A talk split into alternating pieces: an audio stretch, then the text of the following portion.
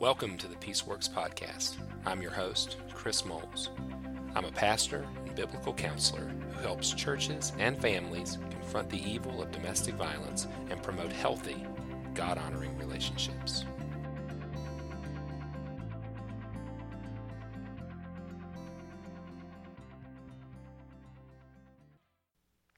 Welcome back to the Peaceworks Podcast, everyone. On today's episode, we're going to answer a few of your questions. It's always uh, great when uh, we have a chance to interact with you guys personally, and many of you have sent in questions and uh, want to know a little bit more about the work that we do. And so I'm going to pick a few questions today and uh, just do my best to answer them. So I'm going to um, just pull this document up and wing it, as it were. So hopefully, I've always found Q and A's to be tremendously helpful. Uh, so hopefully, our interaction today will be beneficial. Let's jump right in to our first question. I would like to hear more on how to respond and educate church leaders. I'm getting discouraged by the cluelessness towards this subject at churches in my area. Okay, so the question is about how to educate the church. There's definitely within the question some frustration, and I understand that the the questioner says, uh, "I'm getting discouraged by the cluelessness toward this subject at churches in my area." I think that is pretty typical. I, I would say a lot of us, excuse me, a lot of us in the work experience that frustration and that discouragement. And I would say that the first thing is if we're just looking at it from the from the broadest sense, okay? So if we step back and we look at what we know about abuse, okay, what we've educated ourselves on, what we've learned, and most of us, including most of you who are listening, have had to grow in your understanding of abuse. Even survivors who perhaps are listening to the podcast would say that they learned and were educated not just by their own experiences, uh, but through the help of others. I, I would say many times in victim work, advocates are educating victims on what they're experiencing. They're not telling them what they're experiencing. We're certainly not defining what they're experiencing, but through discussions about the experience of abuse, uh, we're able to introduce victims to tools like the power and control wheel, uh, other victims' experiences. Once we're able to categorize that it's a lot easier, even for survivors, to be able to say, Yes, I was a victim of domestic abuse or sexual abuse. And I know that because of A, B, C, and D. I felt the weight of abuse. I see the pattern. Um, you know, because sometimes when you're in it, you don't see the pattern. You just experience the incidents. But once you get the broader construct, it begins to make more and more sense. Those of us who are not victims or survivors, th- those of us like myself who were brought into the work uh, by advocates and survivors and became educated, um, we can honestly say that we did not understand the dynamics and impact of abuse. If you had a chance to read uh, my book, you know that in the book I tell a story about an incident in which I handled poorly. I wish I had handled that scenario differently. So, one of the things, the first thing, as we're discouraged at the climate of the church today, is to stay, take a step back and embrace a humble position that reminds ourselves that the vast majority of church leaders, the vast majority of pastors, the vast majority of church members, the majority of people in the culture at large do not know what we know about abuse. That there is a educational gap. There's an informational gap. There's a level of dissidence that exists within the church. And so I understand that there are some awful people in the church. There are some pastors who deny the existence of abuse, and we'll talk about that in a moment. But our, at first glance, the, the question is can we be humble in our response to say, out of compassion, I want to educate the church? Let me give some scriptural rationale for that, and then I'll try to unpack it. You know, in Ephesians, in Ephesians chapter 4, Paul talks about a lot of different subjects, but one is anger. And in that, you probably recall, he says, uh, In your anger, do not sin. Do not let the sun go down while you're angry. It, that's a verse that's often used against victims uh, as if victims are holding a grudge. But the principle, right, is that anger and sin are not always synonymous, that it is possible to be angry and yet express it in a righteous way. I think Paul explains that more in verse 31 and 32. In verse 31, he gives us six expressions of anger, right? Get rid of all bitterness, anger, brawling, slander, malice, rage. He goes through this list of six expressions of anger that would be sinful responses. And then he says, instead, in verse 32, be kind, compassionate, and forgiving, just as in Christ God forgave you.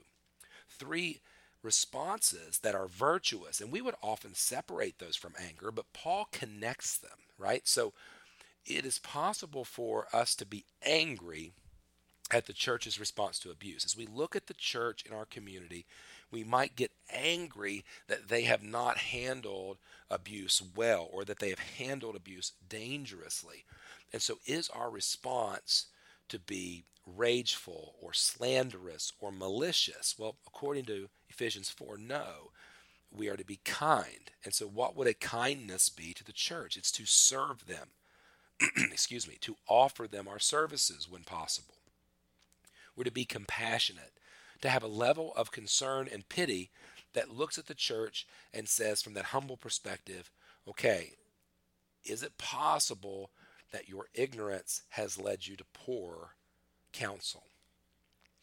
And then lastly, to forgive with a caveat. Notice that the forgiveness is not just, it's okay, church, I forgive you that you have messed up. No, it is forgive just as in Christ God forgave you. So there is a condition. If the church has sinned against victims, will they now repent? And are we in a position to call them to repentance? And we may or we may not be. Right? So if it's a glaring sin issue and we have all the information that is required to confront them, then we can confront them. If we don't know, then I think um, we do think the best. We go in with a uh, compassionate attitude. But those are much better responses to the frustration and the anger, I think, of the church around us not responding well. Now, the other side of that is, and I don't know the questioner's concern here because I don't know more details to the question, but maybe it's more than discouragement. If you've been intimately involved with these churches and have seen them deliberately do damage or do damage with little concern or operate in foolishness and you've you've tried to address it and they remain unresponsive, then we're not at this point just talking about poor choices, ignorance, um, lack of education. Now we're talking about the demonic. We're talking about um, poor theology that's leading to poor practice. Uh, we're talking about more meaty things. I, I do think that the temptation is for us to ignore the principles of Galatians 6, right? Brothers and sisters, if any is caught in the sin, you who are spiritual, restore such a one and do it with gentleness. Is that we don't address a problem with gentleness, we address it with fury and rage. And Ephesians 4:31 type of responses rather than uh, 4:32 type of responses. So I understand the heart of the question, and so my recommendation is if it's truly based on their cluelessness, then how can we give them a clue? And that's where the questioner says, I'd like to respond on how to educate. How do we educate churches? Um, I'll give you a couple resources. Um, I think a you know pastors are not going to more than likely spend a lot of time on this subject matter. Um, but a couple couple things. One is a short reading list. I'm going to give you a very short reading list that I recommend uh, for pastors who are investigating domestic abuse. Number one is "Is It My Fault" by Justin and Lindsay Holcomb. I know some folks don't care for this book because it's not exhaustive, That's one of the reasons why I like it because it's illustrative. It gives you just enough information. I think if you want a primer, an introduction to domestic abuse, Is It My Fault by Justin and Lindsay Holcomb serves that purpose. It doesn't give you every detail of abuse, but it gives you enough information to acknowledge the problem as it exists within the church. Second is my book, The Heart of Domestic Abuse that book, I think, will give a pastor a good understanding of what's happening within the heart of the abuser, and it puts the focus on the real problem and therefore where the solution is in addressing men who abuse. And then, thirdly, I would say Called to Peace by Joy Forrest gives the pastor a good indicator of the suffering and the significance of abuse as it relates to a victim. Now, certainly, there are more resources that can fall under that. I always recommend um, Leslie Vernick's emotionally destructive books um, as a, a, primer or a rubric for understanding emotional abuse. And the list could go on and on and on. I think the temptation is we take the now 27, 30 books that have been written and we want our pastors to read those in a week. That's probably not realistic. So maybe start with that short reading list. Second, maybe if you feel like that that's too much even uh, pick one podcast you've been listening to the peaceworks podcast we're over 100 episodes right now pick one podcast that um, you ask, ask your pastor to read it on his commute to church or read it excuse me listen to it on his commute to church uh, as an opportunity to, to grow and to, to get started or invited in the process perhaps a video i think one that we've been told has been very significant in the life of pastors is a talk that I did at the Faith Biblical Counseling Training Conference uh, called Helping the Church Respond. And it's on YouTube. You can just, Chris Moles Helping the Church Respond, and it should come up. Uh, also, the webinars that I conducted with Leslie Vernick uh, through Radio Bible Class, Our Daily Bread, The Emotionally Destructive Marriage, and Shepherding the Emotionally Destructive Marriage are both online. So one of those, I wouldn't give them everything, but one of those uh, could be helpful. And um, the the pastors who are sincere, I think they will step in. I've been so thankful uh, for becoming a church that cares well for the abused, the curriculum that I was part of through the Southern Baptist Convention. While I know publicly there has been a lot of negative things said. There have been those who don't like the curriculum. There have been those from both perspectives. Uh, those who are advocating for the abuse that for the abused that say we did too little. There are those who are, I think, far too honestly misogynistic and patriarchal who've said that we are, you know, feminists and secularists and so on. I mean, the, the public criticism really isn't telling the story.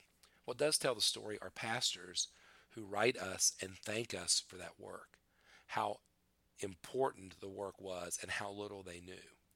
That is where um, that is where we find hope. Is through the pastors who are genuinely concerned. And I had a, a church planter um, mentor several years ago say to me, you know, you move with the movers and you shake with the shakers. In other words, we cannot spend all our time trying to convince those who don't want to be convinced.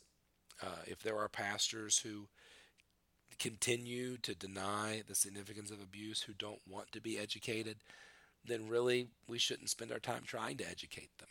Uh, we should focus on those who will who will listen. So don't give up.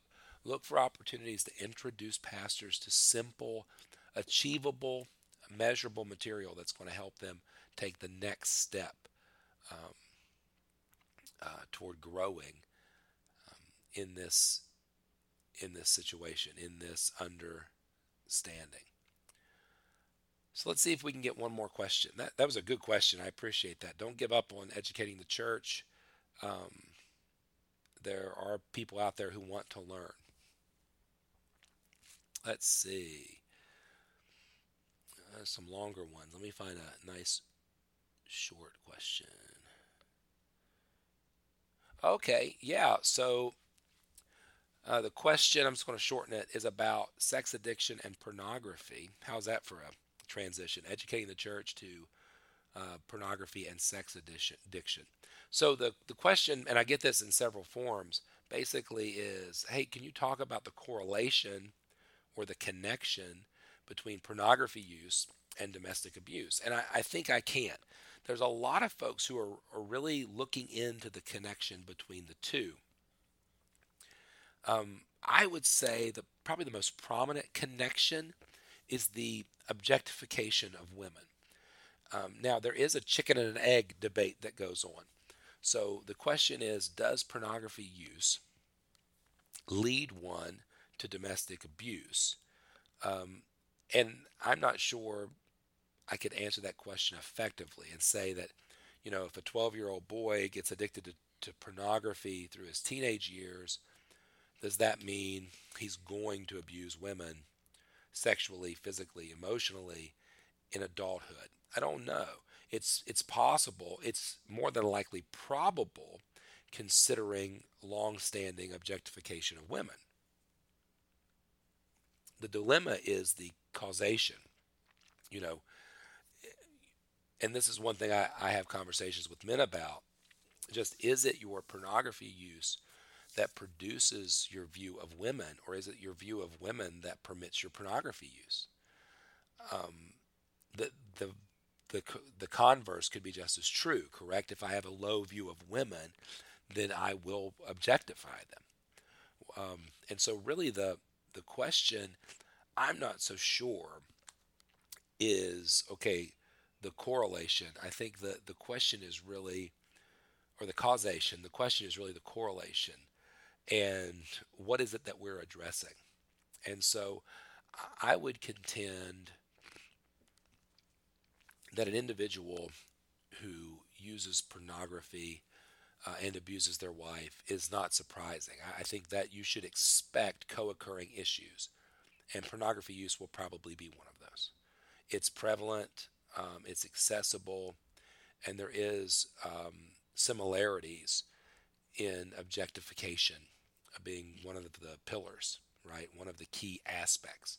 Also, I, I read something recently talking about um, pornography as an industry uh, and how pornography does not portray real sexual activity and how hyper violence or violent pornography is becoming much more prevalent. And I would say that is also problematic as you're instructing especially young boys, are getting their, for lack of a better word, their sex education from pornography, which is really um, presenting sexual activity in a false, deceptive, manipulative, violent way, as opposed to uh, the way in which God designed. So that's really the issue I think at hand is how do we contrast that? Is it a matter of we'll reduce violence against women by eliminating pornography? I doubt it. Um, do they have a relationship? Certainly.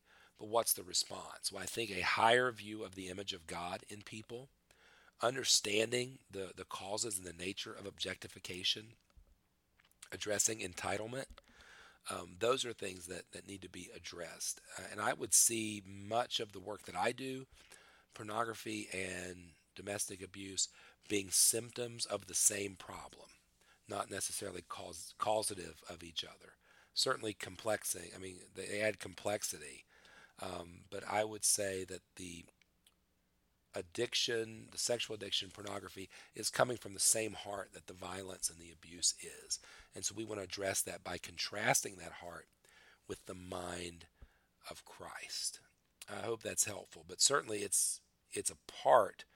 I mean, it's a big aspect. It's something that we see quite a bit. And I will say, if you are counseling or working, this would mostly be men, or working with men who are abusive, uh, it should not shock you at all. In fact, you should expect to find a co occurring issue, whether it be drug or alcohol addiction, uh, gambling, uh, infidelity, and I think pornography is probably the biggest rock in that group. I would say it's probably the most likely uh, co-occurring issue that you're going to find. All right, well, there's two questions. Looks like we're about 20 minutes in, so I think we'll call that an episode. I hope that was helpful. Uh, looking over my list, we've got a lot of questions, and so maybe we'll revisit that in a couple episodes. I hope that that was helpful, talking a little bit about um, educating the church and then also the correlation between pornography use and domestic abuse.